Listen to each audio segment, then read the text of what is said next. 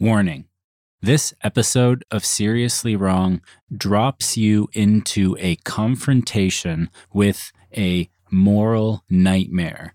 Now, this is a moral nightmare that we all know exists intellectually, but that it's often difficult to remain emotionally present for because of how appalling it is.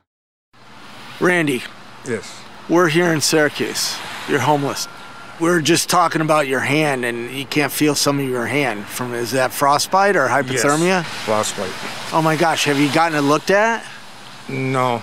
The blackness fell off, but the rest of it's still numb. You got to see somebody, man. Actually, we set an up appointment because I have a heart condition, Okay. but my appointment ain't for a month and a half. It's the earliest they can get me in. Oh my gosh. I mean, today it's not bad, but it's been cold. How do you survive out here? Use a lot of blankets. How do you stay dry? Have a tarp under you, cover up, and then throw the tarp over you. How do you survive food or anything else? Bottles and cans. I was flying a homeless sign, but they arrested me for that and gave me 30 days, so I don't like to do that no more. You got arrested for panhandling, Yes. and they put you in for 30 days. Yes. Unbelievable. And uh, if you had three wishes, what would they be? First, Michelle to be alive. Second, for us to have a nice apartment. Third, to help all the homeless people. My goodness. Well, thank you very much for talking to me, and Yes. you have a great day. All right.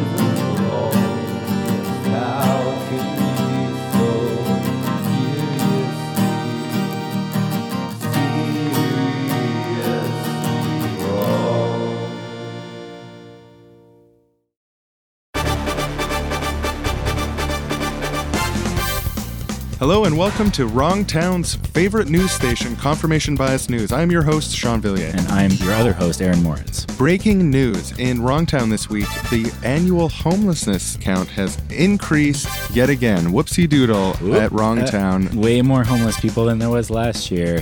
Egg on our face as a city. yeah, definitely. And so unsently. With homelessness going up and up and up, we thought that we would send one of our reporters around Wrongtown to speak to the common people. Thanks, Sean. I'm here live at the largest of the many tent cities that have recently sprung up in Wrongtown. What we're witnessing now is giant bulldozers coming in and pushing all these tents into garbage trucks while the police round the people up and prevent them from interrupting the process or rescuing any of their items. It's a wild scene. Sir, sir, you look like a working class kind of guy. Do you, do you have an opinion on what's happening here? Yeah, I think what's going on is a freaking moral nightmare. They're making them move Oh. along. They got no place to go. I mean, this is where they're living. You can't just take away their homes. Where are they supposed to sleep tonight? But having the tents here, it's against regulation. They shouldn't be I mean, fuck the tents. regulations. Sorry, excuse my French, but Jesus Christ. I mean, the regulations are anti human. It's fucking torture. Moving along, a small innocent child. You, you don't like the smelly homeless people, do you? The reason that homeless people exist is because there's men in society who are very rich, too rich for any man to be. No. Who taught you that? Everyone, everyone says that. But aren't you scared of homeless people? Aren't you glad that they're being bulldozed into the garbage or their possessions? what are? I'm scared of is the parasitic vampiric masterclass who rules us all and treats us as slaves. Well, I don't know what children's stories your parents have been reading you, but we'll be moving along. Let's see. Someone who looks reasonable. Someone who looks reasonable. Sir, you're wearing a suit jacket. Oh, why, Uh, yes, I'm a professional. Perfect. I'd like to know what you think about cleaning up, getting all the tents out. Oh, I'm so glad you asked. I'm actually a multidiscipline expert. Perfect. First of all, I've done an analysis on the methodology that the city used for the most recent homeless count, and I found it's woefully inadequate, probably to a factor of four or five. Mm, well, the other that's- thing is that I've done an analysis on the media coverage of the tent cities, and we found that there's statistically almost no coverage whatsoever of the basic humanity of the people involved. And lastly, we've got public polling data that shows a vast majority in the city and also across the country would favor housing all homeless people Well, yeah, immediately. we- Yeah, maybe we shouldn't be talking about that. they're totally- data. I don't know if that's true. That could be willing to. Uh, raise like taxes or go into a deficit. I've also got data showing that we could save up to. We're moving on. Moving on. The people of Wrongtown are shook. A lot of varied opinions out there. Some people think it's sad that homeless people exist. Some people are angry that they broke regulations. But if there is one bit of consensus today, it's that the people who are in power are doing the right things in a tough situation. That's it from the field today. Back to our guys in the studio. So next on the show, we've got a mixed opinion showdown. One on one end of the realm of acceptable opinion, the other one at the other end of the realm of acceptable opinion, as far out as you can go in both directions, and then making them clash. The sparks are going to fly and hopefully find a middle ground, but often not. Often just vicious bickering, and we love it. Today, we are joined by a social Darwinist, brutalist YouTuber. On the other side of the debate, we have a sociology professor at Wrongtown University. Thank you both so much for coming in and joining us. Grateful to have you. Thank you so much. and we're grateful to be here. What people don't understand about this issue is that if you don't hunt food, you starve to death. That's nature. If you don't get a job, you starve to death. That's nature. We can't subvert nature and just give everyone a place to live. This is what I would say about homelessness, which I, I'm horrified by. And I'm actually horrified by the other guests on the show. His point of view is fascistic and murderous. But I also suck, don't get me wrong. Although I'm completely morally committed to standing up to homelessness and abstract, I ultimately also support inaction because I believe it's impossible to do anything about it. Well, unlike my opponent, I won't resort to any personal slurs like fascistic, but I will say that something that I agreed with you on at the end there is that it is inevitable. The thing that you're wrong about is that it's actually good. See, it's that- uh, good see, because that's it where I makes disagree people with you. stronger I by getting the weaker ones out. Totally, totally disagree. It is inevitable, but it's bad. And it's sort of this eternal angst and horror of human existence. You There's just a- feel angst about it because you're weak. Liberals are all weak, like you. okay, well, I'm personally weak, but I don't represent all liberals. I apologize. I said I wasn't going to resort to name calling them. yeah, thank you. We need civility in these times. Thank you. Yes. This has been a refreshing conversation. It's been more intellectually honest than some of the conversations I have with some of my liberal friends. Fascinating debate. Oh, incredible, incredible. I don't agree with the social Darwinist myself. Oh, but no, me I, It's important to counterbalance. That guy was pretty liberal, pretty pretty extreme. and so refreshing to have such a civil discussion in these ah, tough times. Yes, it's so important that conversations like the one that just happened happen in broadcast to public. everyone? Yeah, that need to be broadcast to everyone. It's important that things are framed that way. The framing that people need.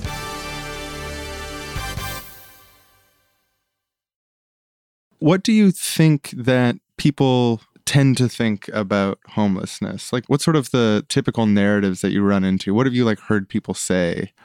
Like I sort of think of this stereotype, this like cartoon homeless person, bearded older man who's like stinky and babbles a lot and he's crazy and Mm. he's alcoholic.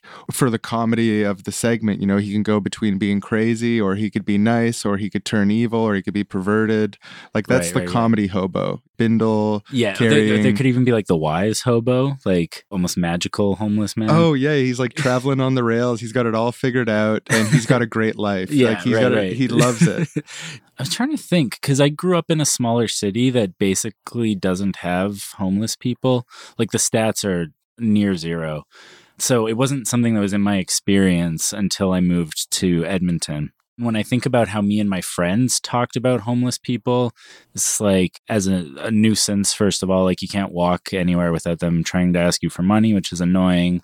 Just unsightly, unscently. Unscently, is that a neologism? Maybe That's I beautiful. I wish it came in a more beautiful context. yeah. Oh, that reminds me. Another neologism it occurred to me when I was thinking about how people joke about homelessness and the hobo archetype. Mhm. The word is hedgy. It's a portmanteau of edgy and hegemonic.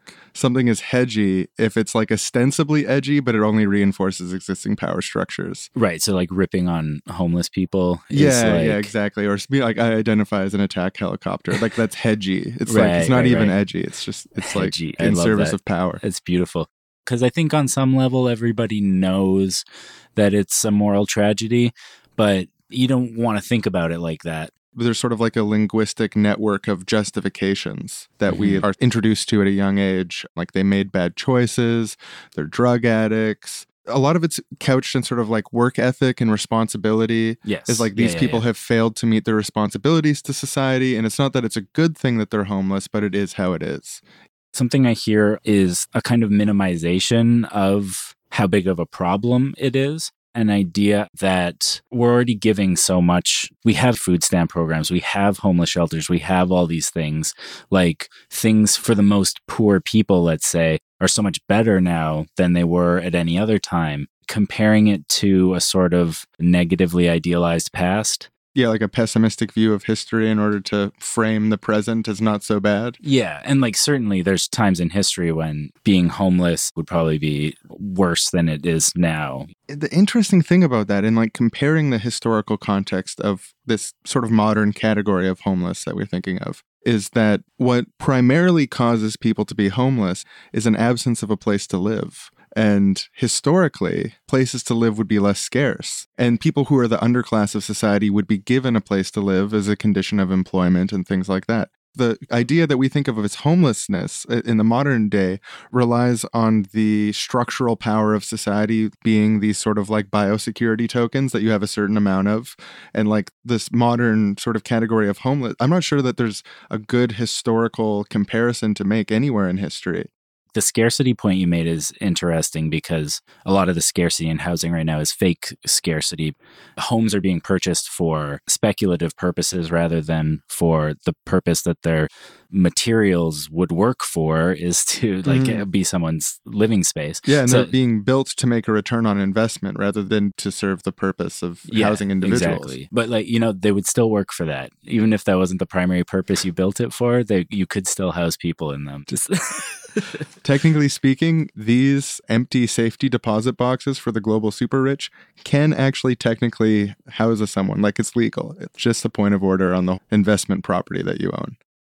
There's two vacant investor properties for every homeless person in America. Oh, that's a It's very specific, like not just like, oh, there's we have so many homes we could house homeless people. It's like no, there's vacant investor properties, twice as many as we need. that's perfect. That means that we could house every homeless person in America and investors in general would still have half their homes. That seems fair. It I mean it really does.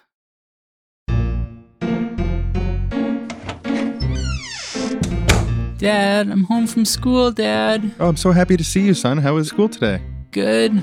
My friend Charlie said something, and I wanted to know if you think that he's right. Okay, sure. Lay it on me, son. He told me that homelessness lays bare the visceral inhumanity of capitalism clearer than anything else.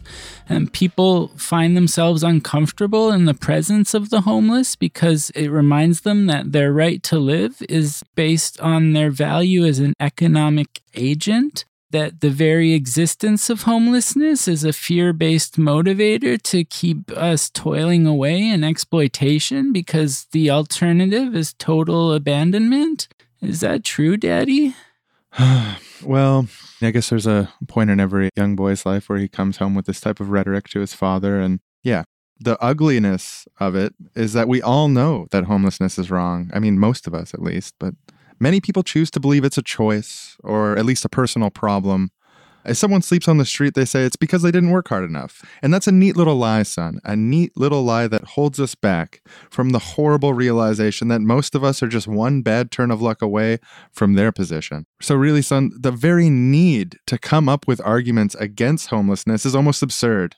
The existence of homelessness is the best argument against homelessness, and any defense is just voluntary cognitive dissonance or cruelty. Wow, that makes a lot of sense, Dad. It's really sad, but Yeah. thank you for giving me a home. Hey, anytime, son. Anytime. I love you. Arian, we're here in Hollywood. You're out here homeless. Well, I get looked down on a lot. I've had soda thrown on me while I was sleeping one time. I get guys that try to proposition me with money. I've had people yell at me to go sell my pussy. Been robbed. Every time I get a phone, that gets taken. I'm trying to find a job, and it's kind of hard if you can't even keep a phone for a week. The shelters are even worse. You have all these crazy people in one spot, which is a lot of overdoses, murders, and rapes. And most, if not all, women have been raped out here. Oh, yes, I've been. My third day here, I was raped.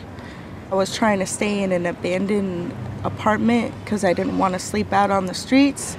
And I was cornered, and I tried to escape, and, you know, you know the story. Sadly. Yeah. I stay in a tent so that people think that there's a possibility there's a guy in there. so nobody's going to try to, you know, mess with me. We got to get you off the streets. We got to get you off the streets. Well, I don't understand. This is a billion dollar city. And it wouldn't be hard for somebody with billions of dollars to buy out a lot and put something there. Yeah. They'll pay to have homeless people removed, but they don't want them anywhere near where So they want us to die? I That's the only logic that I can come to. I had a friend that wife had died out here due to pneumonia. And just last week, I set my tent up at five. It was freezing, and the cops rolled up and grabbed me up and forced me into handcuffs just to give me a ticket. I didn't understand why I was in the wrong to put my tent up if it was freezing. It's like they're forcing people to go to Skid Row. And to me, Skid Row is a place that people go when they want to die. I love Skid Row. I have a new understanding of it now, but I have to say, when I was homeless in Hollywood, I think not going to Skid Row saved my life. That's exactly what I mean. And people believe, you know, you're homeless here by choice. It's as easy as getting a job. I've had multiple jobs doing security. I have my guard card. That was $175 that I had to save. There's no logic to think that somebody would choose to sleep by piss and shit. There's no logic. It's not a choice. Sometimes you have everything taken away from you. Sometimes the world just strips you ass naked in the street and you don't know what to do except try to survive. By now, you know my ending question. Yes. If, you had, three wishes, what would they be? One, to get into some kind of like shelter or program or something that'll stabilize me. My second wish would be that the world would open up their heart to the homeless people and realize that kicking somebody while they're down and making them want to kill themselves doesn't make you any different than Darth Vader, doesn't make you any different than any villain in any movie. My third wish is just to be happy. I just want to smile and it feel real, you know? Not smile because I'm strong, but smile because I'm happy, Well, where I don't have to be strong anymore.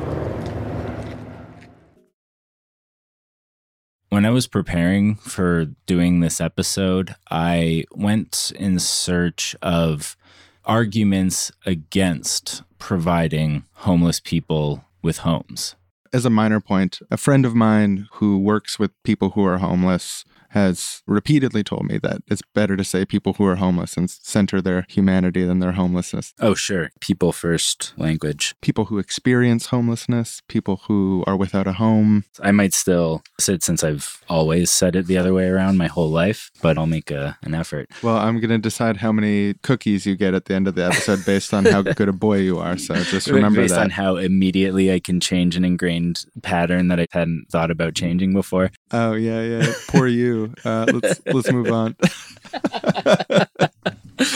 Um, I'm just so, kidding. I- so I, I went sympathize to with I, w- that. I went to some deep intellectual sources on this stuff. I was like, I really want to get the arguments done. I went Mhm. to YouTube, Yeah, go down to YouTube, get some. got some John Stossel clip, clip from the John Stossel show about homelessness. It's sort of like the tip of the spear when it comes to pro homeless rhetoric. Sorry, pro homelessness rhetoric. Well, he would argue that his rhetoric would actually, in the end, reduce homelessness because you're enabling. Not housing people. Homelessness continues to be a significant problem in parts of America, and politicians say government must come to the rescue. Don't we need to do more for those desperate people on the street? Get them housing? No, says Heather Mac Donald, who researches this at the Manhattan Institute. No? Well, John, first of all, I wish we could retire the phrase homelessness because it suggests that these are people that were subjected to a, a, hurricane and now they've lost their home in a natural disaster.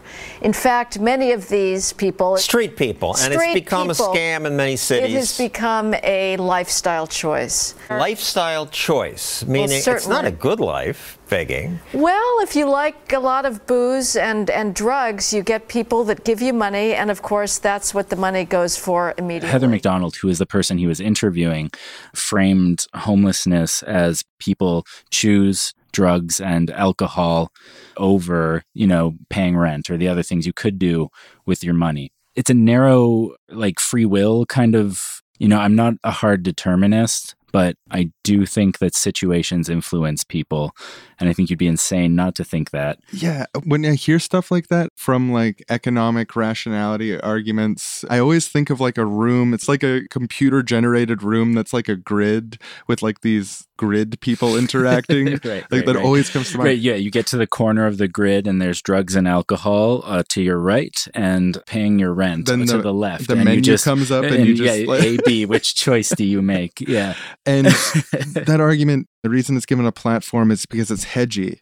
It's not given a platform because it's the most interesting take on homelessness. It's given a platform because it services power to rationalize that there's something natural about people suffering in poverty and people being deprived of their basic needs, what social ecologists would call the irreducible minimum, what we have on the show called the guaranteed basic outcome. Just mentioning Hedgy again, it reminded me that they had like the stock footage of it just looked like a homeless guy sitting there. But Heather Mac Donald looks at it and points out, she's like, wait, that's you, right? And he's like, So you figured out that was actually. I, I, I recognize this sort of certain uh, joie de vivre and, and elegance to him that is not like your average homeless guy. this like rich TV guy LARPing as a homeless person in this kind of like goofy looking way.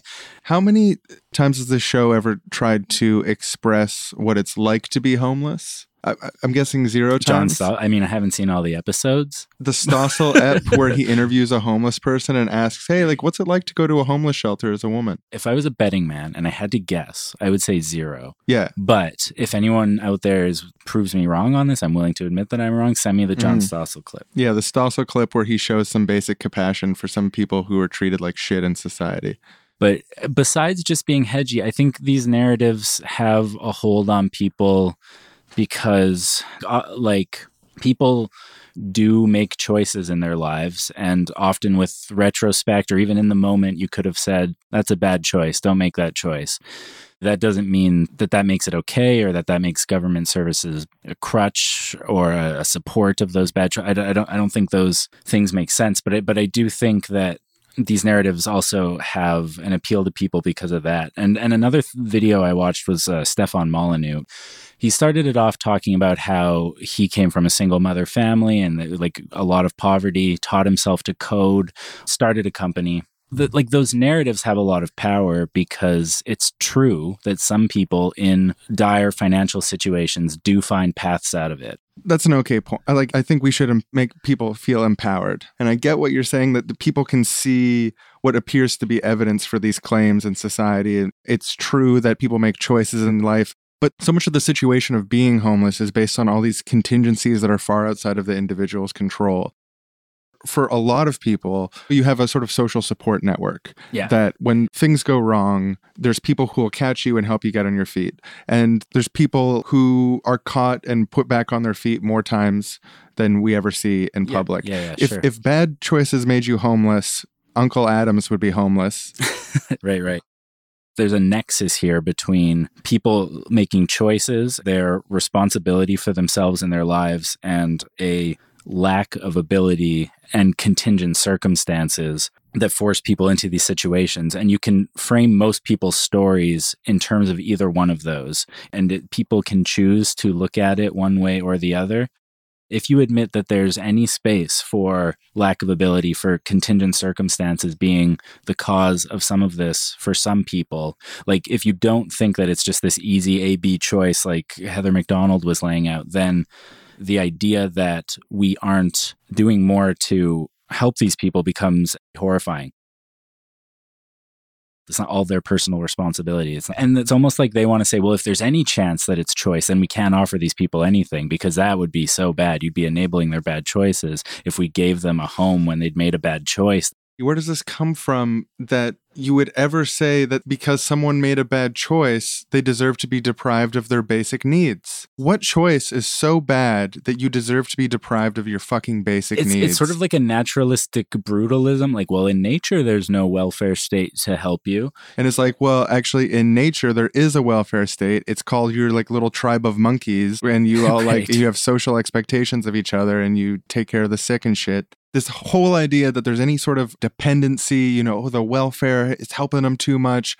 Oh, I got a hot meal today, and now I'm not going to go out and strive. I'm not going to go become Steve Jobs because I got my free meal today. The idea that you would help people leave homelessness by not giving them support. The support that I'm saying that we should give people is a home. If you give them a home, they're not homeless. So, I'm going to piece this together now. If there's a debate on whether or not giving people a home or depriving them of a home, which is better at ending and solving their homelessness, I think you'd have to be a fucking John Stossel level fucking trying to think of the right word. You'd have to be a John Stossel level misanthrope to say that the solution to homelessness is to not give people homes. Go fuck yourself, you piece of shit. And now we go to two billionaires who have just been released from a grueling meta-modern neo-communalist re-education program which has rendered them 100% sympathetic to people who are homeless. Now, dusting off their jackets, they head down the long road back to their lives as changed men. Oh, Spensworth, Spensworth, I can't believe how callous and cruel I used to be to the homeless. I can't believe how cruel and callous I used to be. Spensworth, I was more cruel than no, you. no, no, Bysworth, I was quite cruel, but now I see the light. Well, I guess it doesn't matter. What matters is what we do now, and Mm, I'm yes, going it's one be. thing to hold an idea in your head, it's another thing to bring it out into reality and help someone, and I intend to do that, Bysworth. well, I intend to do it Oh, first. yes, sure, Probably sure. better than you also. Oh, yes, you're going to be doing a fantastic job, and we all can't wait. Bysworth is going to help so many people, and we're all so proud. I can only assume that you are being sincere, and so I will take your words at face value. Uh, I was having a touch of sarcasm. Back at my mansion, I've got a big button that's going to help so many people. all with- billionaires have the button that can help the homeless. but I'm going to use I'm it. going to use it first. I'm going oh, home right no, now. No, you're not. I'm going to I'm be rushing pushing that right away. I'm going home now. As we... Back at their respective mansions. So I'll just head up to my secret study in my mansion by myself. And now I'm at my house, going to my big button because I want to help the homeless, as all billionaires have the power to do. So I'll just take out this box, dust it off. My heart is so warmed thinking about all the vulnerable people who will be helped. Can't wait to press this button. This is so fascinating. I'm by myself, and yet I'm still thinking of helping others. Huh, that camp really worked. And I'll press the button, get rid of all my wealth. Oh, if I press this button, all my wealth. then I, This could be oh, Spensworth trying to get one Bysworth has been on me. trying to trick me this whole this whole re-education days. camp was This his idea. is He's not going to press the button. wealth. He just was, I'm wants gonna to press my button. He's not he going to almost press got his. me. He almost got Take out my gold-plated phone Dial and him up and tell him that. Oh, I'm on to you, you scumbag. No, I am on to you. Tried to get me to press the button so that no. I would lose all my money. Worth, now this double fake out you're doing isn't fooling anyone. And I we all what know this was your plan all along to get me to solve homelessness while you keep your wealth. This is one of your plots. I've never missed one of well, them. Bosworth, it upsets me so much to hear your stupid Well, you can rest assured I'm never pressing this button because I know that's what you want. Well, you can rest assured money. that my hatred for you has overridden any compassion in my heart, and I'm slowly learning to forget because I'm aware of what you've done. It's all a plot Maybe by one you. day you'll learn that re-education camps don't work. Hmm, well, maybe one day you'll make as much investment as I made on the Lakeshore property. Mm. I will. I bastard. Vernon, we're out here, Hollywood. Obviously, we're blind. How do you survive? I survived through the kindness of other people. I have God in my heart. And I just got through help burying my fiance. And it took all the money that I had. And I'm on the streets for a month. I should be getting my disability on the third. But until then, I have to depend on the kindness and the goodness of other people to make it from day to day. The government, all they care about is the rich. They don't care about the poor.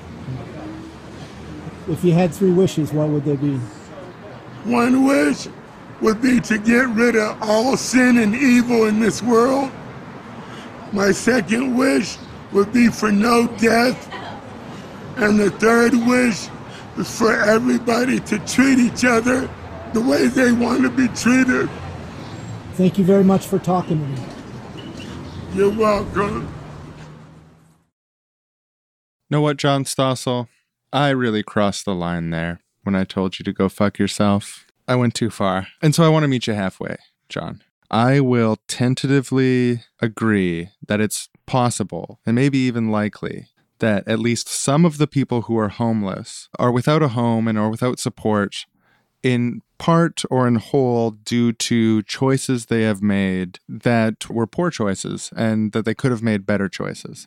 And I'm hoping that you'll also meet me halfway here, John, because if there's even one person who is without a home who doesn't deserve it, who is a victim of circumstance, who has done everything right and has made the right choices, and despite that, ended up without a home, that is a moral nightmare. Aaron, do you have any statistics on what percentage of homeless people deserve it? I do have some statistics that I think will be relevant here in helping people assess this. So, first, just a few broader statistics. The National Coalition for Homeless People states that 25% of people who are homeless suffer from a severe mental illness, compared to 6% of the general population. Huh. Why'd they choose that? The Center for Justice and Social Compassion found that a total of 45% of people who are homeless suffer either from a physical disability or a severe mental illness. This next one, different studies I've seen place it at different levels, but somewhere between 50, maybe even up to 70% of people who are homeless have a brain injury in their past. This could be something like a concussion, a blow to the head, a lack of oxygen for a significant amount of time. There's a lot of different ways that people can become brain injured, and there's a lot of different symptoms that it can cause. Major decreases in impulse control, decreased ability to pick up new skills, decreased ability to regulate emotions, just a lot of things that could cause people issues trying to hold down jobs, trying to participate in society. Uh, I don't think people uh, with any of these problems deserve to be on the streets. I don't, I don't know what John Stossel thinks. Yeah, John, what do you think? I have some more stats specifically from Vancouver, from the BC Nonprofit Housing Association. In Vancouver, 33% of homeless people have a physical disability. 38% have a mental illness. 44% have a chronic medical condition of some kind. And 53% of homeless people have an addiction to a substance. So when you keep in mind that 83% of people are in at least one of those categories and 21% have either a full or part time job. I'm imagining that the number of homeless people who don't have one of those four things and also don't have a job is extremely small. So it's like either you have a circumstance that like very much contributes to your situation or you're part of the people who's like has a job and you're homeless anyway. Like you went out and got a job. You did the thing that everyone tells homeless people to do. Go get a job. They did it. 21% of homeless people in vancouver did it and still homeless yeah and think about what it's like to be homeless and without a job you don't have a place to shower that's regular or you have to go out into pools and stuff like that things like hotels are super expensive to stay in so maybe you're camping in the woods or maybe like sleeping on the street and working a job at the same time that's going to be something that's going to affect your job performance, cause you to lose your job or miss shifts of work or something like that. Then you've got all this like spare time and then you don't have a place to go and be alone. What a fucked up situation. I was once what people would call a hidden homeless person. You know, like I didn't have a home of my own and I was staying with friends and moving from like couch to couch for a couple months. And it was something that I partially chose to do, but also something that was based on sort of like the housing crisis if, that we had. if you had, a in ton of money, you might not have chosen to do that. Choices happen in a context. Yeah, it was a choice to leave that living situation, but it was a coerced choice by circumstances. I was trying to evade the fear of death because my house was in a neighborhood where I was physically attacked. So I ended up sleeping on couches for a while, and it does sort of mess with you. It's weird not having that privacy. And I was able to return to a typical living situation where I now have my own apartment again and stuff. And this is a long time ago. But I have like a taste of what it's like to be rootless, and it's disturbing. And it's probably more disturbing if you're not warm at night. And it's probably more disturbing if you don't have any close friends. I'm such a homebody. And like, I also had a very stable home growing up. We never even moved. My parents, fine, still together. Like, I hmm. just, I've always had a very strong foundation or feeling of like okay like my parents house has always been there. They're still in the same house. Like if you get what i mean? Like i i know how reassuring that is. And like i have anxiety issues still even with having all that. And and just like imagining not having it and not having the stability there as a child and then never knowing this basic simple peace that I've known I'd, I'd rather hurt my body in almost any way than to feel like I didn't have a place to go to that was mine where I could lock the door and just have a moment by myself or with you know my family. I wanted to talk about what people say about homelessness because I think it's important to acknowledge that people say really harmful things and hedginess is very common. I wanted to talk about it, but I, I'm in a bad mood and it's really like I'm not in even the mood to like pick them apart point by point. Oh, here, Mr. Stossel, let me show you the errors in your logic. It's bigger than that. It's like, fuck you. You're fucking rich. You're going to dress up as a goddamn homeless person for your little sketch, have someone on your show talking about how these people who don't, like, no one deserves what these people face. No one deserves what they face. You know, lick my butthole, John Stossel. Like, mm-hmm. go to gonna hell. have to agree with you. Just as a sort of technical statement, John Stossel should lick your butthole because I really feel like that kind of rhetoric is at least partially what's responsible for the fact that homelessness has increased by 30% in Vancouver since 2014. And the data I'm reading is from the beginning of 2017. So it's probably more than 30% since four years ago. That was just a three year rise, 30%. That's interesting. And that's since 2014. And if I recall correctly, the ruling party in Vancouver, what's their name? Vision Vancouver, I think they promised in 2008 that they would end street homelessness in Vancouver by 2015. They didn't do that. But not only did they not do that, since 2014, it's up by 30%. And just for comparison point, the population of Vancouver as a whole has only risen by 6%. So it went up about five times as fast as the population did. I'll give a little bit of breathing room to poor Mayor Gregor Robertson. He's stepping down, not necessarily directly in shame for not ending homelessness, but I'd, th- I'd say it's on the table. I think it's part of it. It's not just the city of Vancouver that didn't end homelessness in Vancouver. It's also the province of British Columbia that didn't end homelessness. And it's also the federal government. Mm. They used to, for a long time, build social housing. They'd build social housing every year, affordable, accessible housing that was built for the use by people, not for profit. It was a constant thing they invested in for decades and decades and decades. This is federal government you're talking about? federal and provincial Oh, okay. together.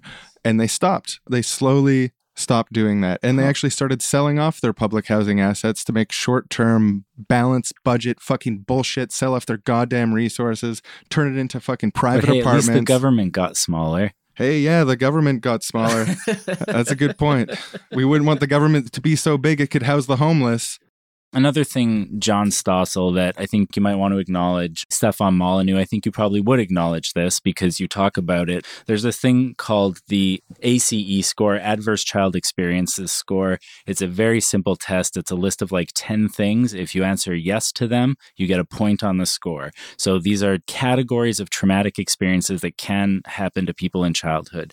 People who score zero on the ACE score have a 1.3% rate of homelessness. People who score 8 on the ACE score have a 33% rate of homelessness. So, again, if we're talking about circumstances that contribute to choices and choices not happening in a vacuum, 33% of the people with the most adverse childhood experiences are homeless versus like 1% of people with zero.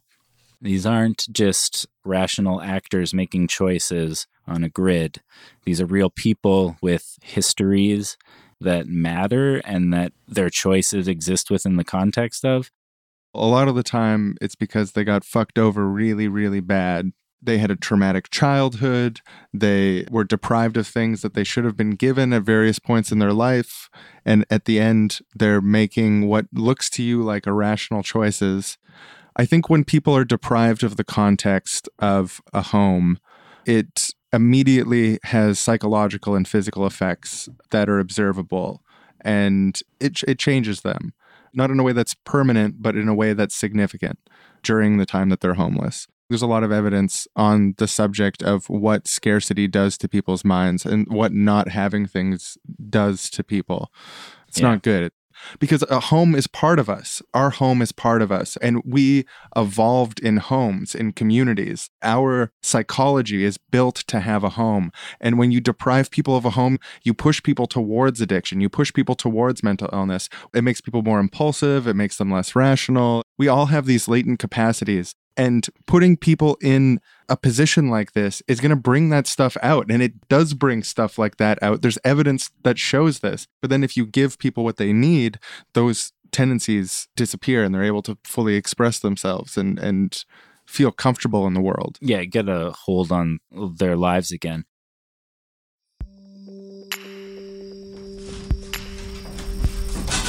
Oh. Uh, this ladder's kind of steep. Yeah, don't look down. Uh, How often do you go up on your roof? To be honest, not a lot. I'm kind of nervous. Let's just. Whoa. Look at that view. Just sit down. I won't slide off, right? Yeah, no. No, no, it's, it's- there's friction. You won't slide off. What if I trip and roll off? Oh, come on. You'll be fine. What if lightning strikes us? Oh, you're just being silly now. it is peaceful, though, looking at the stars. Mm-hmm. In the city and just life, you know? I got a question for you. Mhm. It's just, you know, I was downtown today and I saw that there was a lot of you know, people there who are homeless. Mm-hmm. And it just bummed me. I was wondering, what do you think about homelessness? Are you in favor, against? Oh, um. Hmm. Let me just think.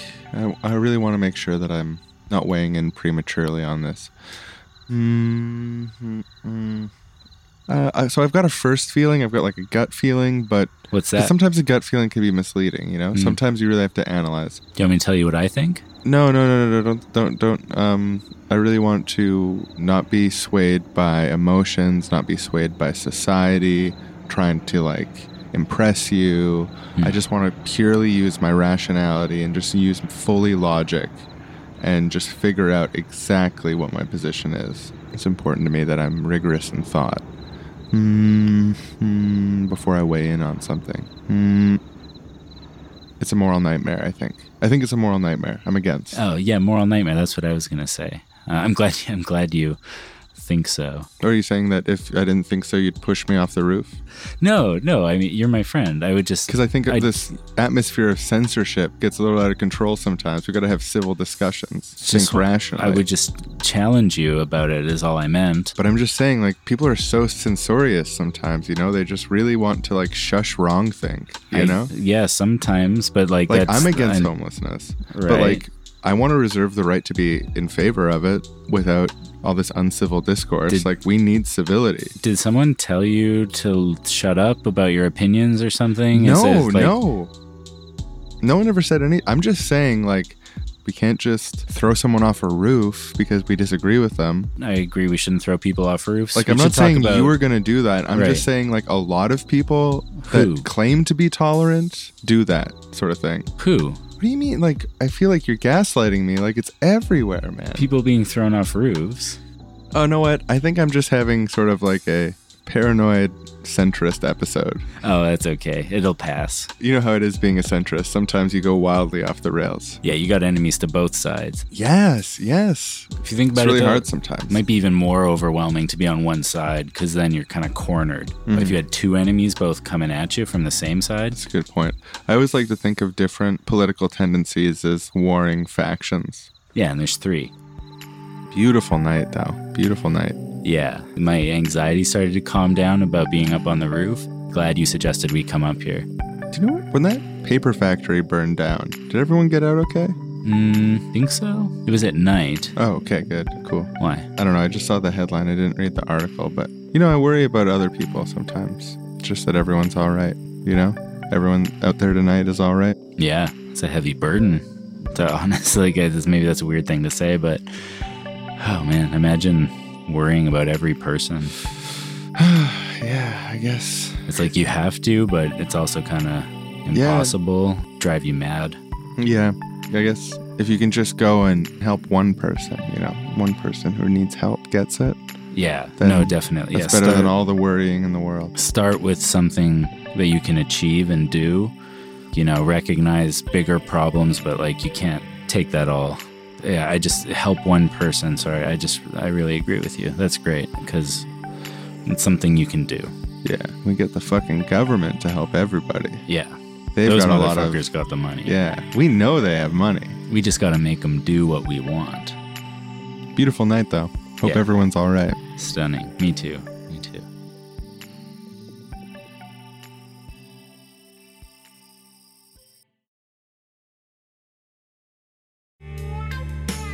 Today's episode of Seriously Wrong is proudly brought to you by Hostile Architecture. Hi, I'm Edward G. Hostile, and my family at Hostile Architecture has been working on some incredible solutions for keeping people who are homeless off of the front steps of your business and to make sure they don't sleep on benches like people use for sitting when they're waiting for a bus or in a park, etc. And the way that we do this is by covering them in spikes. My great grandfather, Jeffrey T. Hostile, discovered in 1926 that the homeless don't like lying on spikes. From there, we've started a multi generation business of instead of getting to the root of the problem, just making the problem go away from my private business and or city planning initiative. Smooth, comfortable surfaces don't belong in public. Cover those things in spikes. Don't you know that there's thousands of people who don't have a place to sleep tonight? Hostile Architecture, proud sponsor of today's Seriously Wrong. Just want to quickly mention Heather Mac Donald in that interview. Big fan of hostile architecture. Here's a headline Spikes, metal studs, treat the homeless like animals. Well, they're just trying to maintain some public order. It's not unreasonable to expect that city sidewalks are free and clear for business owners not to have to clean feces and crack needles. She said crack needles, which I thought was pretty fucking That's funny. not- that's not a real thing. That's not how you take crack, Heather Mac Donald. You I- should have I- a cursory you know what? knowledge of the drug users you're seeking to dehumanize, I think. Yes, part one. Part two, there's one thing I agree with you on. Business owners should not have to clean up feces or crack, Crack needles. And the solution to that is putting every homeless person in a home. Thank you, Heather Mac Donald. So take all the money that was going to be spent on spikes to poke the homeless with. take all that money and take all that money and instead of spending it on spikes, tax it and then build housing. Spikes to poke homeless people should be taxed at like 10,000%. If you want to install them, it's got to cost you a small fortune. That's such an interesting idea. Like instead of making these kinds of morally repugnant things illegal, putting those kinds of taxes on things. I'd love to normalize 10,000% taxes on things. It's like, oh, it's going to cost you $5,000 to install these spikes. What's the 10,000% of that? You have to times by 10, 100, 5,000. So you have to pay $500,000 in taxes because there's a 10,000% tax on that. It's not illegal. There's just a 10,000% tax. I, I, think that's hilarious. Mhm. And it's also Costs less money to do the right thing. Exactly. Hostile architecture contributes to the moral abomination that is the dehumanization of people who are already in the worst material conditions in our society. Jojo, Yes. We're here in Hollywood. Mhm. You're homeless. Yes, I've been homeless for quite a while already. What's quite a while? More than five years. Five years you've been out here? What I've been homeless since I was like about 17 and a half. What happened? I've just been going through a lot with my family. There's a lot of things my dad did to me when I was younger. Abused me, beat me up, gay bashed me, treat me like a dog and I'm so sorry. just wanted to transition to become a, a woman. I'm transgendered. My mom, she's okay with it now, but my dad is not. He's really, really not. And I don't appreciate the things that he did to me. I don't like the things that he did to me. I, but even though he's still my dad, I still have love for him. But now it's too late for him to be my dad, be a parent, and that I'm out here homeless and I have lupus. Oh my god. So everything's hitting me. But it's okay. I know I'm strong though. I'm very strong. I've been like going to the LGBT center, doing their resources. I've been going to Schrader. I've been going to all these programs for like 60, 90 days. I tried doing a lot of things. Actually, I volunteered. I'm actually doing community service just to get a job. And that's it's- and it- smart. and it sucks because doing all them free hours and not getting paid is like, damn, I'm doing all this effort, but I see what I'm doing it for. But it's Yeah. like, okay, you're homeless, how to get yourself out of the situation, find solutions, Yeah. problems, and it's like one thing after another, it kicks me back a notch, like four back steps. It's just, I feel like me being homeless is just putting me more down. It's not only because I'm trans, and that's not an excuse. From my experience working with homeless people all over, people that identify LGBTQ, trans, are doubly persecuted. Well, yeah, because they look at them as a as a label, and I'm tired of being looked as as a label. That I've been beaten up because I'm trans. I've been gay bashed because I was trans. I've been raped. Um, my ex-boyfriend, he made someone kidnap me for a couple minutes too. I've done sex work because of him. I'm Um, so sorry. but now I look at it as like it wasn't me, it was him. So like me being homeless, I'm just tired of it because people are just giving the homeless people a bad name because oh either you're a junkie, you're a raper, child molester, just a weirdo, or don't have no purpose, a, a, a deadbeat, a low life, and I'm just tired of hearing those nasty words. And you know what? Like I say, dust my shoulders off, keep my head up high, and aim for the prize. Yeah. If you had three wishes, what would they be? My three wishes. That's hard. But I know one is to cure my lupus. Good wish. Two, give back to other people as well as I want to give back. Three, I just want to make my family happy. So these interviews with people who are homeless that have been playing throughout the episode come from a website called invisiblepeople.tv. And I'm just going to read from the about section of their website. I once heard a story of a homeless man on Hollywood Boulevard who really thought that he was invisible. One day, a kid handed the man a Christian pamphlet. The homeless man was shocked. What? You can see me? How can you see me? I'm invisible. It isn't hard to comprehend this man's slow spiral into invisibility. Once on the street, people started to walk past him and ignore him as if he didn't exist. And it's not it's not that people are bad, but if we make eye contact or engage in conversation, then we have to admit that they exist. And we might have a basic human need to care about them. And it's so much easier to simply close our eyes and shield our hearts to their existence. So I think it's a really powerful project. I encourage everyone to go to their website and watch the interviews. And I also encourage everyone to check out Invisible People has a Patreon. They deserve support. They're doing great work. And I think it's worth spending some time with these stories because it is a lot easier a lot of the time to pretend it doesn't exist or not really think about it. And we should. And there's there's half a million people in the United States alone that are homeless. Half a million. 550,000 people who are human beings. They're not cartoon characters. They're not just something that's aesthetically unappealing that you walk by. Human beings that had childhoods, had parents, complex stories that you walk through sometimes. Yeah. Every single one of them a literal human being.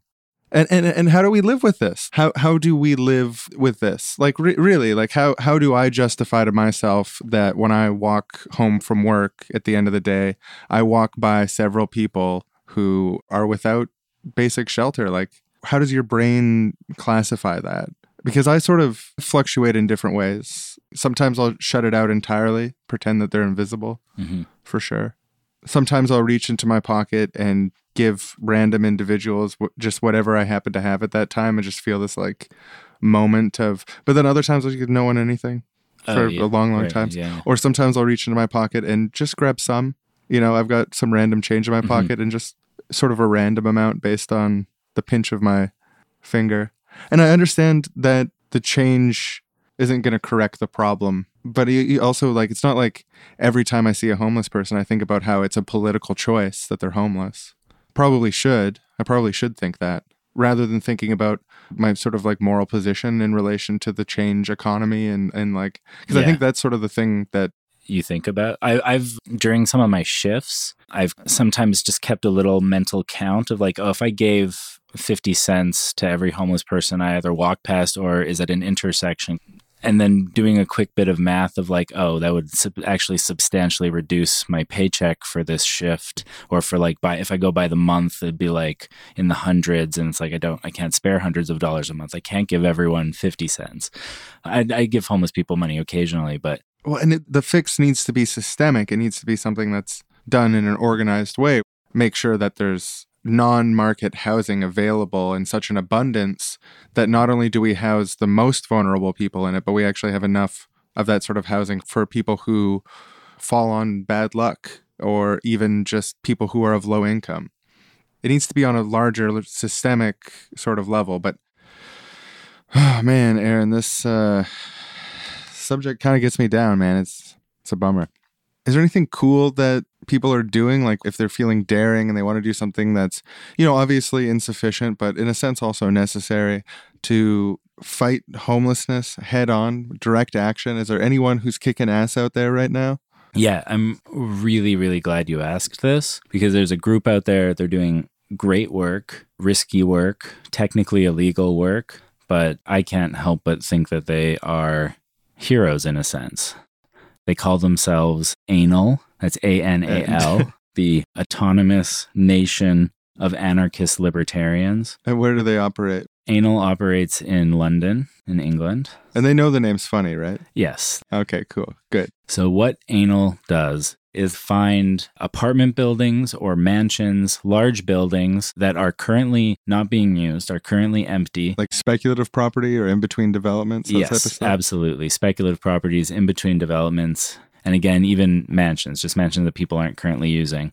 Ooh, big guy's got an empty mansion. Jesus Christ. Can you imagine that? Oh, that's just my unused mansion. Exactly, right. so what they do is they find a way into the building, they break and enter, and then they let homeless people in and they don't leave until physically forced to, which takes a very long time to go through the legal process because of squatting rights and other things. So what they materially do is provide some homeless people with a relatively stable place for a few months at a time. And they've done this with a total of 30 to 40 buildings over the past few years. That's really, really fucking cool and funny and righteous. And it's a type of utop. Yeah. One of the interviews I saw, they were interviewing some of the homeless people who had a place to stay, had a door on their apartment in the building that was being occupied. And the change that it made in their lives is so huge. Like you just can't overstate how big of a thing this is for those people. Mm-hmm. It's, it's amazing work. It's a beautiful thing to do. Hell of a job, Anal. We love anal. I do. Anal sounds awesome. All right, folks, it's Felix Bones here with a very special message from our friends at Tactical Houses. Now, we got here at the Narrative War store a fully tactical portable house. Now, this is a house you can carry with you. It's got pouches on it, it's got a sunroof, it fits on your back, and it's got a micro titanium lining. And that keeps all the signals out the signals that get to your brain, the signals that take things from your brain, and the signals that take things from other parts of your body. Now, we've got all the research, we've got all the documents. You're going to have to tune into Narrative Wars to find the full detail of exactly what specifically or who specifically is being taken from you using signals, unless you have a titanium line tactical house. Proud sponsor of today's Seriously Wrong podcast. I'm Felix Bones. Ah!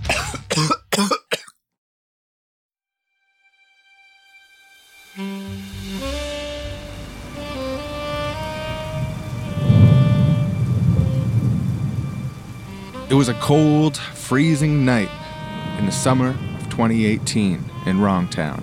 Too cold for a summer night, the rain coming down. Aaron and Sean at the Wrong Boys Detective Agency were cozy and warm. They might as well have been called the Warm Boys. They were so cozy. And they were talking about the finer things in life, you know, the perfect utopia that they want to create together. So, cake still tastes good, but it's healthy, right? Yeah, let's say healthier, not healthy.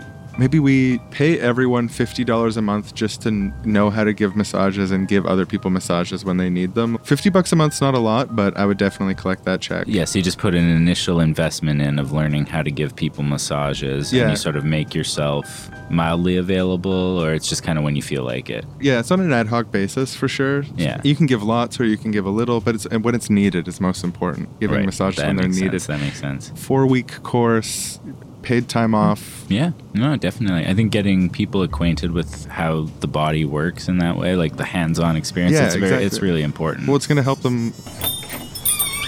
And that's when he came in. He was freezing cold, wet, bearded, and unscently.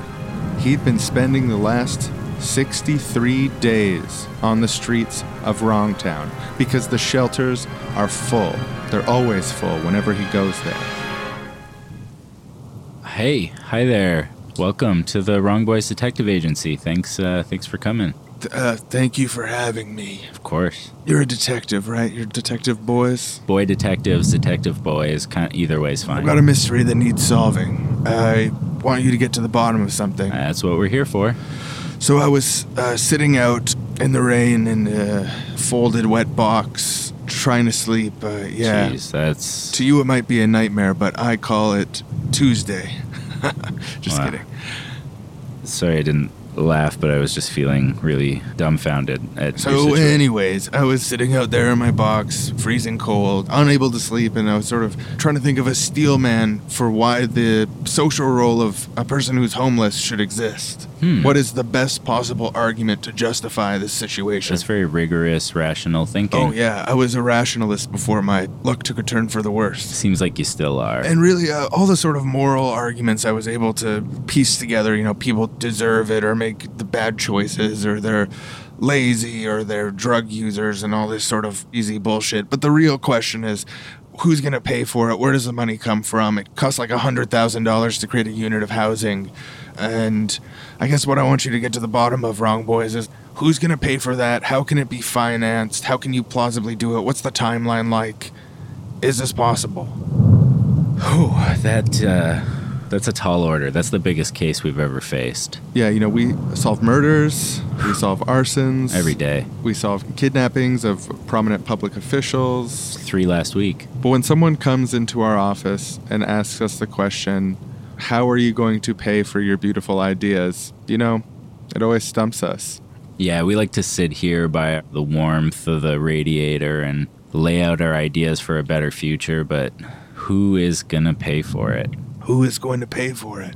We'll get to the bottom of it. It's just awkward. How will you be paying? Uh, Just kidding. Just kidding. just kidding. It's pro bono. Of course, it's pro bono. Oh, that's okay. Oh, good. Good one. To be honest, I, I run out of irreducible minimum check far before the next one comes. Every pretty much every time. Yeah, Uh, what, it's not what our nearly enough. society considers an irreducible minimum is shockingly low and cruel. So I'm sorry about that.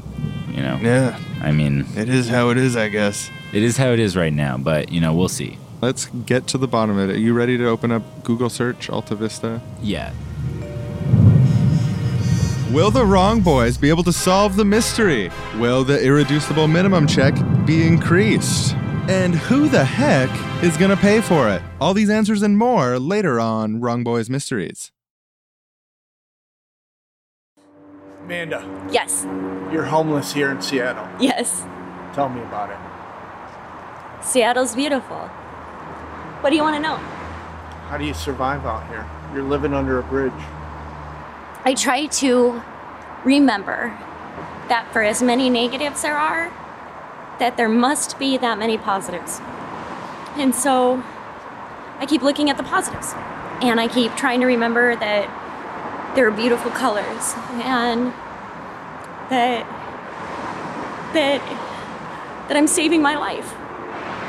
And that I'm making a difference in this world because no one's going to stop that. You remain positive even though you're going to the bathroom outside. Yeah, it's like camping. But you keep telling yourself that. You have to.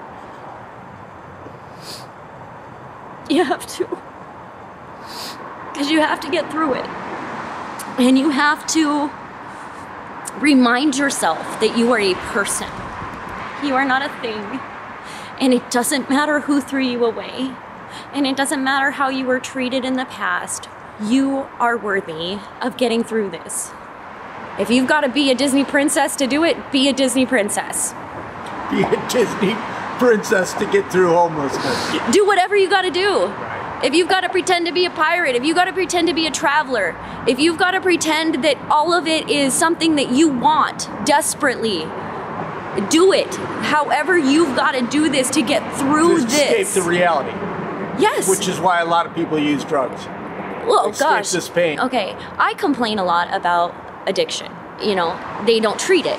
And so we have to be around it, those of us who are not on it. I complain a lot about that. But I also understand if I was not able to do what I do and I had to sleep on a cold sidewalk and had nothing to temper the cold or the pain or any of it, yeah, I can see grabbing something to get through it. The pain would be unbelievable. Sometimes you try to get through it by thinking whatever. It's a beautiful day, it's a wonderful life, there's gorgeousness, whatever. I'm camping, You were just telling me the birds. You like the birds the in the birds singing, whatever, you know. I've made friends with all the spiders. It's wonderful. But then you get companies coming, Mark's coming, and you want to clean, and you're like, okay, company's coming, I'm gonna clean. And then you realize that there's nothing gonna fix this. The reality hits, and there's nothing that makes it pretty. There's no roses to throw on it because you realize that for all the work you put in, you still live under a bridge. And that's where you're at.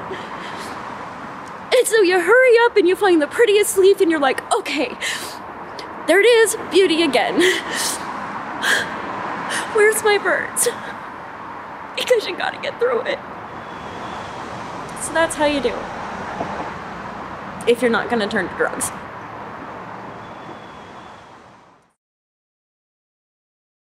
God, it's disturb. It's really disturbing to imagine. There's like thirty thousand people who are homeless every night in Canada. Canada's got a much smaller population than the United States. It's really disturbing to imagine that amount of people being deprived just their most basic needs.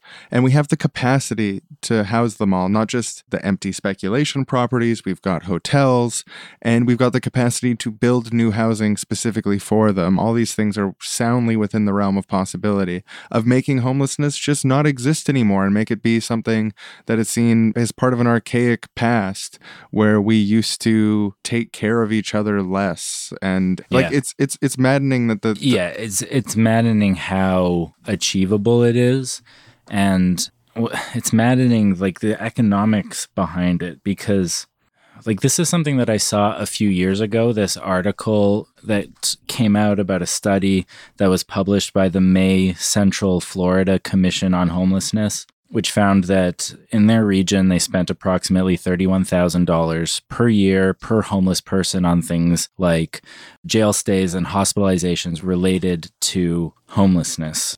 But to house each of them and assign them a social worker that would help them deal with whatever issues are going on in their life. Mm-hmm. So, not just a place to stay, but a place to stay with a staff of people who can help them would cost $10,000 per person. So it would save about $20,000 per person per year to house them and assign them a social worker instead of letting them be homeless.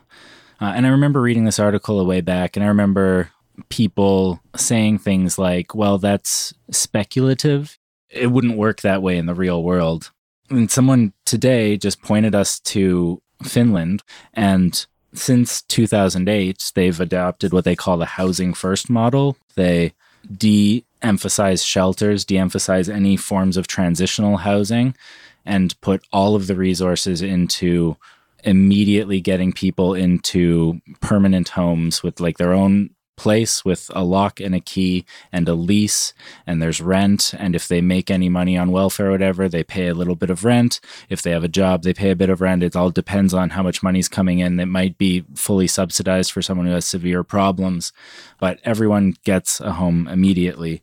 And a study by the Tampere University in Finland found that after doing this for seven years, even though the government spent $382 million building 3,500 units of housing, they saved $18,500 per person per year. per person. Per person I per thought that year. was gonna. It came in close. They're like they actually saved eighteen thousand dollars. I'm Right. like, wow, that's still good. The people got housed. no, it's eighteen thousand per person. every single year. And you're telling me that there's one government that did that instead of all government? Yeah, actually, Finland's homeless population has dropped by 35% since 2008 when they implemented this. And that number is a bit misleading because many of the people who are still homeless are people like you were talking about. You were sleeping on friends' couches and stuff like that. The actual reduction in the people sleeping rough, sleeping outside has been much greater than just 35%. And by contrast, literally every other European country, North American country has seen homelessness rise and rise by a lot in most of them. Recently, things haven't been great for homelessness anywhere. Unless you're a fan of homelessness, then it's been incredible. Just reading about this Finland stuff was so inspiring to me because it makes perfect sense to me and everything I would have thought that would be true and flies in the face of like everything that a John Stossel might think. Fuck you, John. just John, just listen. You know, listen to what we have to say. Sean's a little mad. I'm not going to say fuck you. Yeah, I did say you should lick his me? butthole. I'm sorry. You know what, John? That wasn't productive. I, you know, I I want to have a nice civil discourse about whether or not all these people are human beings and whether or not all human beings uh, deserve dignity and, and shouldn't be treated like shit by rich shitbags. Fuck you, John. The experience of Finland is that this policy has been the first policy that's ever allowed them to successfully house people with severe mental issues, substance abuse problems, The hard to house. the hard to house, who've been living on the street in inhumane living conditions for a long time. This has been extremely successful in getting those people into stable situations. So everywhere where, where homelessness is increasing, which is almost everywhere, there's political choices that are being made to pay extra money to keep people homeless. Yes. Like nobody's thinking about it like that because our political discourse is so poisoned by garbage, John Stossel garbage. Sorry to make you the face of this John Stossel, but Poisoned you're- by mm, garbage. Poisoned by garbage. um, but when you look at the economics, we are spending $20,000 per person per year to keep people homeless right now. Yeah, so why do they want to keep them homeless? R- really? I mean, do they want to? Or are the people who are powerful enough to make decisions around homelessness incompetent or are they actively malicious? I, I think it's a it's a reasonable question. I tend to think they're incompetent. I think it's mostly bad information. It's bad information and the wrong way of looking at it. It's putting too much emphasis on the personal responsibility and the nexus between personal responsibility and contingent circumstances.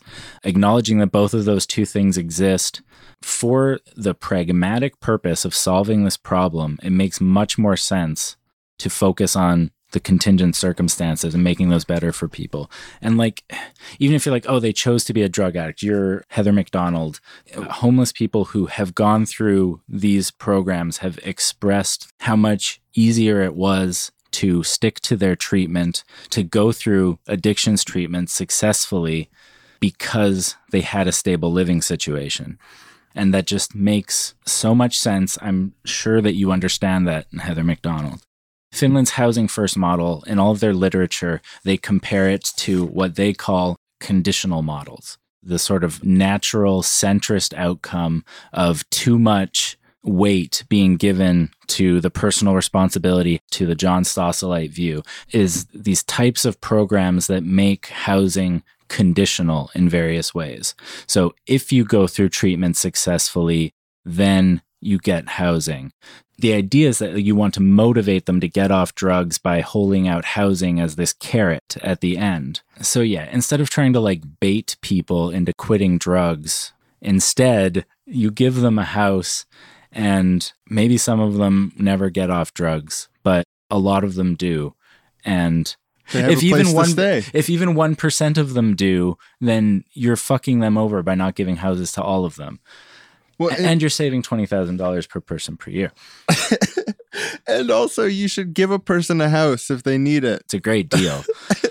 and even if it wasn't a great deal, and It's even true, if yeah. it didn't help them quit Right, drugs, right. even if it cost plus 20,000 per person per year, and even if they did deserve it and they were just assholes and they just completely, they were just mean from birth, just real jerks, irresponsible just ones. just a constitutional jerk, a bad person.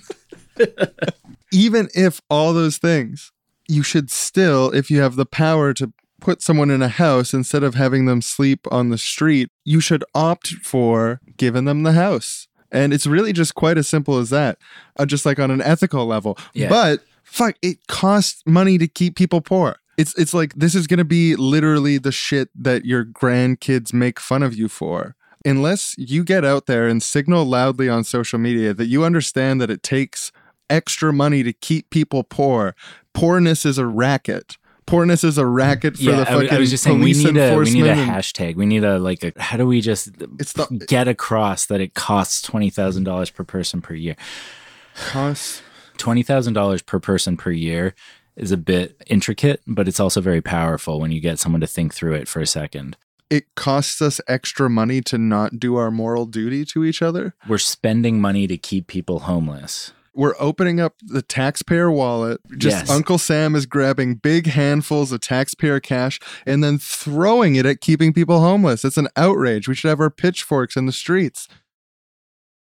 But then you have a whole nother category in New York, above all else, of single mothers. And they also get to claim the mantle of homelessness. And they are usually living with their own single mother or with friends. And finally they say, It's too crowded, I can't take it any longer. I want my own home. And they get to call themselves homeless. And saying for them the solution is giving a free government apartment is completely wrong because it's going to just act as a magnet for more single mothers and for more people demanding free housing. And they do get to be first on the list then if they're a single mother. Well, they are get priority for public housing and then they get priority for Section 8. Obviously, you as a libertarian would say it's very hard to untangle the web of government subsidy. So it looks like the better solution is public housing, whereas you might say the better solution is the market, the free market. You know, what another thing that alcoholics use Shanny, Alyssa. you're out here homeless in Salt Lake City with your children. Mm-hmm. Tell me about it. Well, Tell first somebody wants to say hello. Hello. This is Hello. Hello. Say hi. Hello. Hello. And then everybody else. Hello. Tell me what it's like. I mean, you're in a homeless shelter right now. Actually, very scary there because we subject our children to seeing stuff like drug use every day and violence. And we've seen people die on the streets and, and bodies have to be picked up by ambulances. Oh my gosh. You know, of people who have overdosed. Oh my and it's really scary. And, um, in our situation, I'm trying to keep uh, their father, who is of questionable morals, um, Can I do the picture? um, uh, abuse that went on. So it was And safer just- for you to leave. He, he had the children for a while, and then he became incarcerated. Then I ended up getting the children back. but It's been a really rough battle with him, and, and I don't feel like we are safe. I'm trying to keep him out of the picture, and he knows now where we're at. So I'm Mommy, trying to get us, do you know, get us into a place where he can't f- find them and hurt them. So you're out here panhandling. Mm-hmm. We've been talking for a while. You're intelligent. You have some computer skills. Uh-huh. This is crazy. It is. So what's your future like? Um, not too bad if we can get out of the situation. I will be getting back into my online work, but right now I only have my phone to work with. So as soon as, but as soon as I Right, it you picks need a computer and internet. I need my, I, we need a home. Everybody- yeah, everybody Because I have a computer, I just don't have a ah, home. So Right. as soon as I get my a home, then I can get my computer back. And, the picture? well, we're talking So- to this guy. So and then I get back into it. Oh, if you had three wishes, what would they be? To have a mo- home, be successful, and just overall be healthy and happy. Mommy. That's it.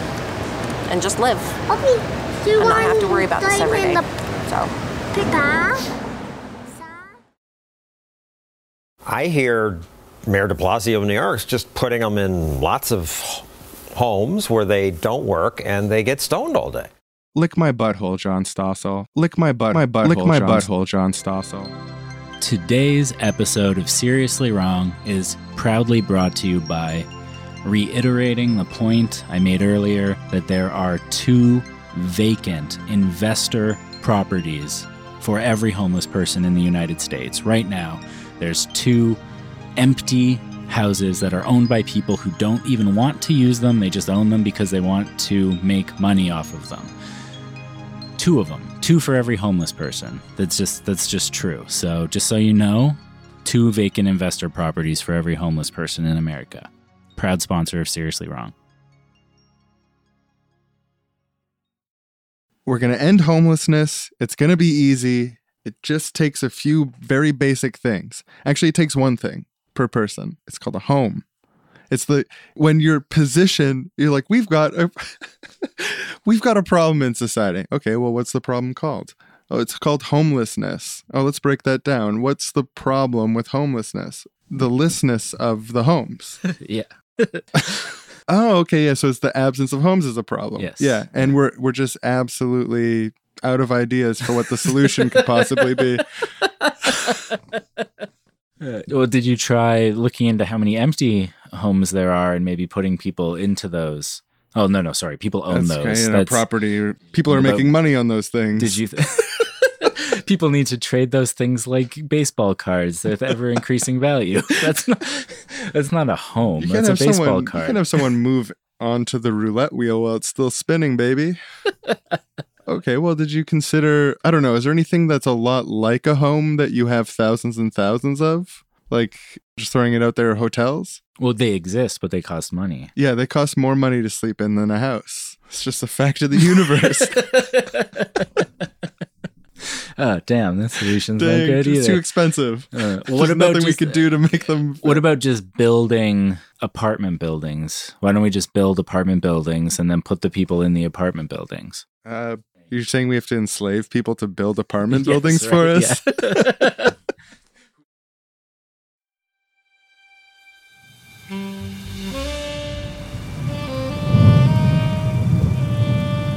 And now we return to the Wrong Boys Detective Agency, where Sean and Aaron have been up all night researching how to pay to house the homeless. Uh, oh my god. I've got it. You've got it? You figured it out? I've got it figured out. it's easy. It's easy? It's actually literally easy. Wow, that's amazing. I was expecting it was going to be really hard. Yeah, no, uh, the question is how are you going to pay for it? Yeah. With the money from the government. Oh, the government pays for it. So it's really, really common for major infrastructure projects to be paid off over the life cycle of that infrastructure project. For example, you put up $10 billion to build a bridge, and then you make slow payments over a long period of time to like pay off that bridge. If you took that same principle into, say, like massive investments in social housing, so like assuming that there's going to be no one in this social housing that has roommates at all, everyone's getting a single bedroom bachelor, and every individual unit costs about $120,000, which is, from my understanding, is more than the market rate of constructing. And let's assume that the people who are living in these units are paying $300 a month in rent for a one bedroom apartment.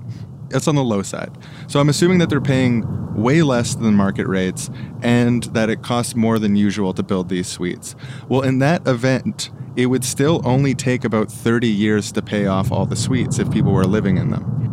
So it, it doesn't take that long to pay off, and it has such a massive moral good to it. And also, I just found out, based on studies out of Florida and Finland, it looks like you actually save $18,000 a year for every person who's homeless who's housed. So it really just makes perfect economic sense to build a ton of housing for the homeless and then put them in it. Did you get all that? Our client who just walked back in right before Sean started explaining all the uh, information? Uh, yeah, yeah, I did. That's a great answer. You boys really got to the bottom of it. Oh, well, thank you, sir. Do you have somewhere to sleep tonight, man? There's a piece of wet cardboard with my name on it. That's about it.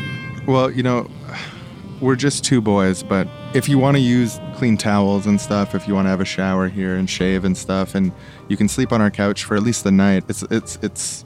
Nah, I appreciate that. You're good boys. Sorry. Make me cry. oh my god. Well, I'm really awkward around emotions, but I do have these cookies, like these good boy cookies, because we were all such good boys. We get cookies. Do you want one? Yeah, I'm actually really, really hungry. That would be great. Perfect, because I have no idea how to deal with emotions, especially from someone who's sort of a stranger.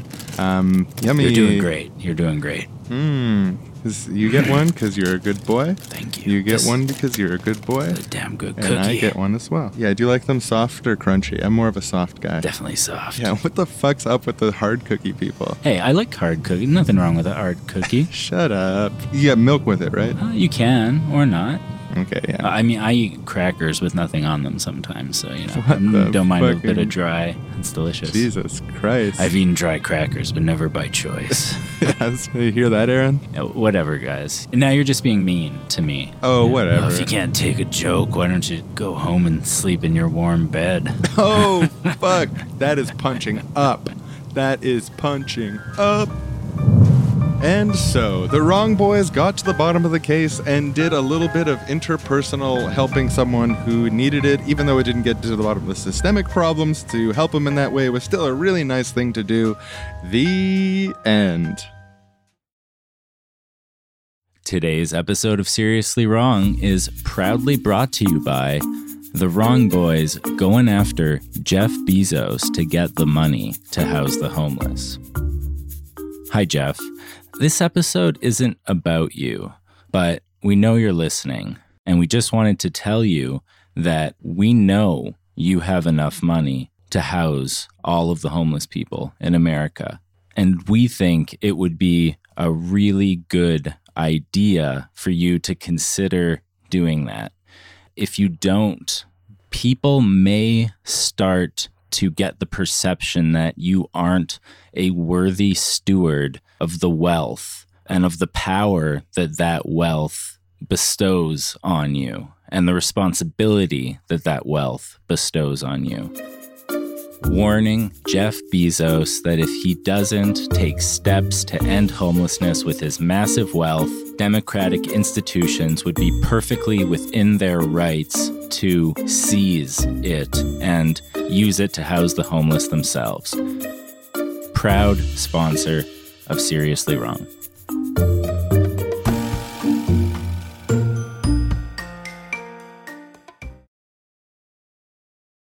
Wow. Yeah. So rough, rough episode. This has been the hardest subject to make funny that we've ever done on the show. And during the process of researching it, I was moved to tears several times reflecting on our moral failure as a society and, and just like Yeah. and so like part of me wants to say like to the listeners like i'm sorry in a sense for bringing you through this thing that you needed to see i feel like i needed to see also I wanted to end the episode off by like researching what are some good positive things that are happening in the realm of homelessness. And, you know, there's some like little things going on, but like there was nothing that I could really, I wanted to pull together a series of like, see, we really are taking action. And a lot of the action is like, we decided to make a committee or a new report came out and the report says, guess what? It's really bad.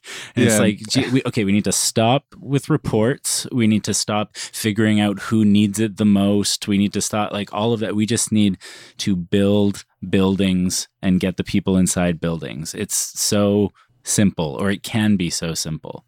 Yeah, and I mean, there's good stuff like you know Jeremy Corbyn over in the UK is talking about rough sleepers and housing them. Yeah, I've I've seen a few things about the UK actually. Like people in the UK are starting to talk a bit about housing first, the term that Finland uses for its proposal of just getting people into housing first, housing first, housing first. That shit just needs to spread everywhere. Here in Vancouver, we've got this really promising municipal campaign shaping up later this year where we've got Jean Swanson, who we had in a previous episode, and a, a slate of candidates are running on a number of things, but one of the things is seriously addressing the homelessness issue. There's slivers of that optimism around, Yeah. but there isn't the list of victories that I wish I could share with you. But I, I do have good news. And the good news is that this moral nightmare is going to come to an end and you're going to be part of it and we're going to be part of it. It's going to take work, it's going to take effort, it's going to take sustained argument. It's going to take us finding these talking points, talking points like it costs more money to keep them on the streets than to treat them with basic respect. We can house everyone and we're going to and the more people who realize that's possible, the more it's going to spread. And so it's just going to keep on building and building and building. We're going to live in a society where no one is forced to live on the streets. That's going to happen. And it's going to happen because of the conversations that you have echoing in communities as the people you talk to talk to more people, and then they talk to people, and everyone sees that it's common sense and common decency. And if we don't do it, we're turning a blind eye to something that needs to be fixed desperately. It needs to be fixed 10 years ago, and we can do it. literally the only thing that is preventing us from doing this is that people think it's impossible. Just we need to get the word out there to absolutely everyone that not only is it possible, but that the evidence is that it saves money and that it's the fucking right thing to do and it's easy. The government just needs to build buildings and put people in the buildings. It's literally that simple. We know how to build buildings. We Yeah. know how to spend tax dollars. Yeah, spend tax dollars, earmark money for specific things. You're spending money all the time. I'm not falling for this bluff anymore. I don't need to describe where the money's going to come from.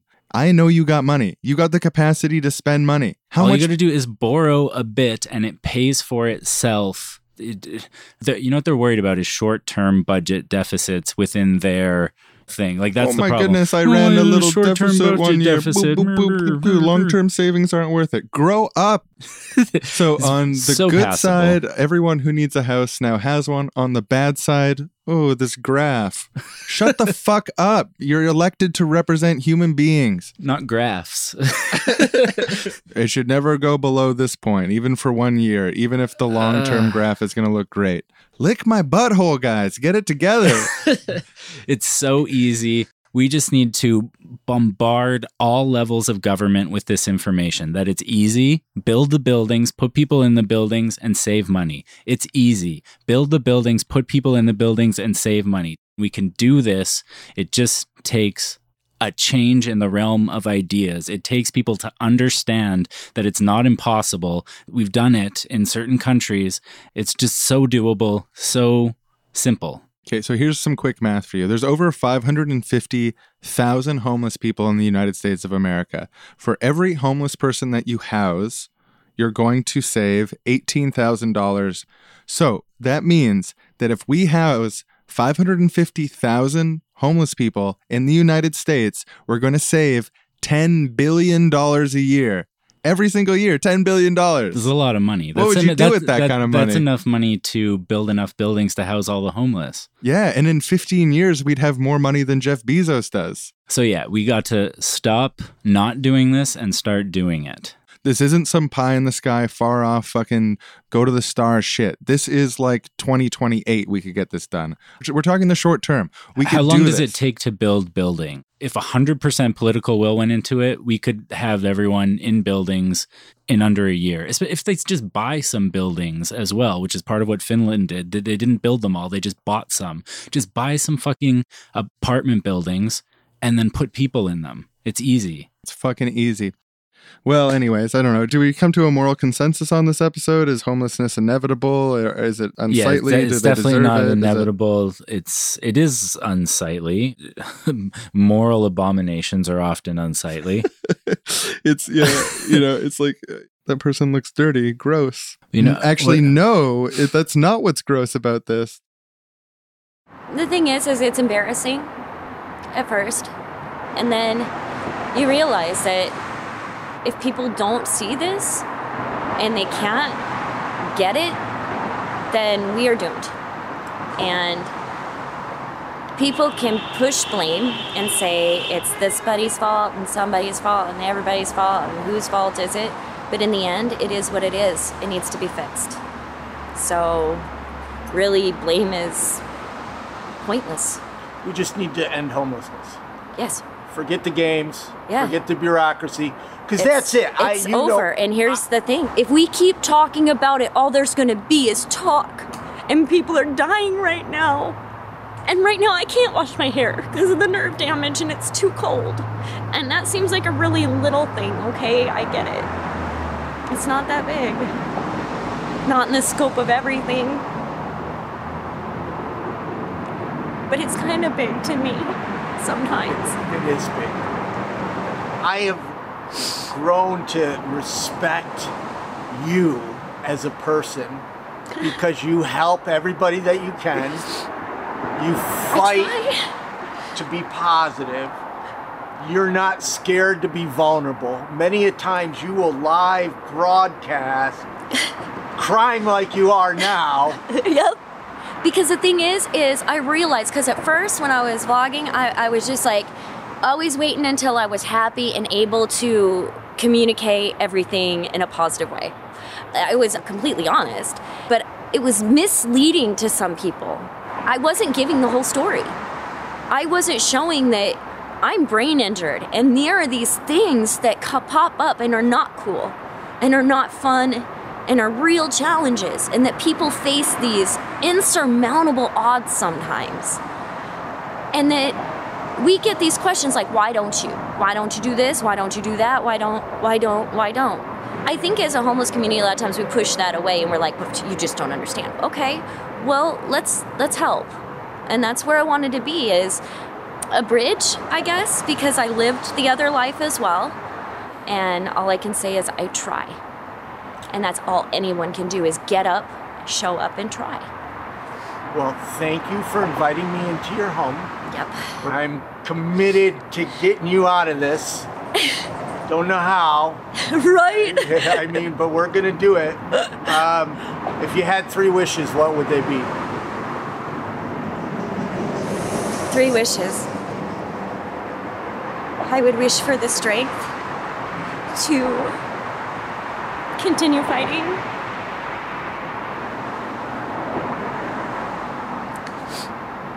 Would wish that others could get out of this too. And I'd wish for understanding and compassion for everybody, like just knowledge. I guess. Three wishes are hard. Well, They're hard not to take for yourself. Well, thank you very much for talking to me.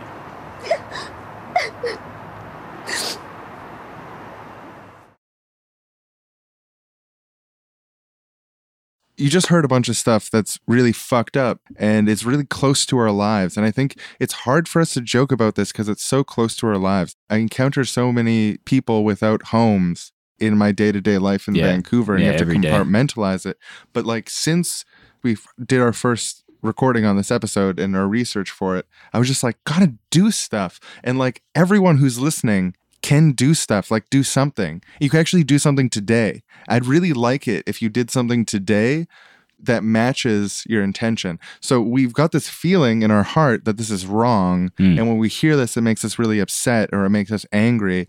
And we want to punch John Stossel in the face. And I think that Fred Rogers would agree that actually punching John Stossel for the horrible things that he said is wrong, but wanting to punch John Stossel is actually healthy because it represents your commitment to ending homelessness and treating every human being with dignity. So please, could you do something today to help change this? You could talk about the economic benefits of housing the homeless with your family or people who are outside the same sort of political worldview as you. And there's organizations in the place that you live, almost guaranteed, that deal with both supporting people who are homeless directly and also working towards organizing against the existence of homelessness. These are really, really important groups to get involved with, to financially support, and to organize for. And I want to thank you all in advance for the incredible work you're going to do to make sure that we live in a world that has one less moral nightmare soon. Wouldn't it feel good, having heard all this, to do something today? Would you please do something today? I think it would feel good. I think it'd feel really good. Like just if you were asking me right there, I like, yeah, that's my. I think it would feel good. Let's do it. Yeah, we got a whole day ahead of us. It's awkward to say, but do you want to hold my hand as we go out on this day together? Uh, I just want to think everything through before I answer. Mm-hmm.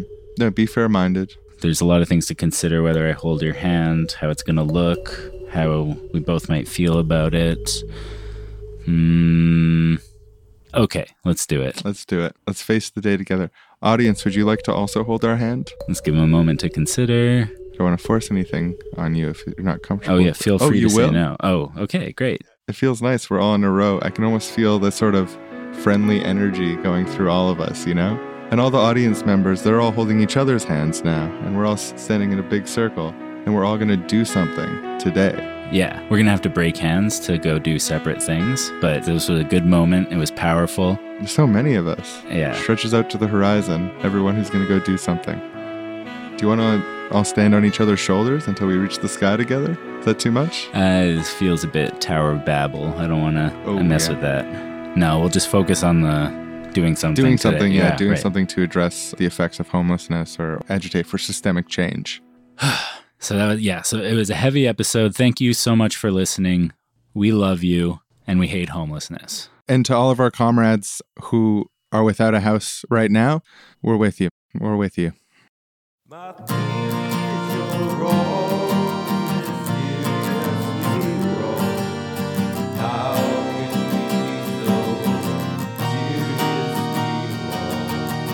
No.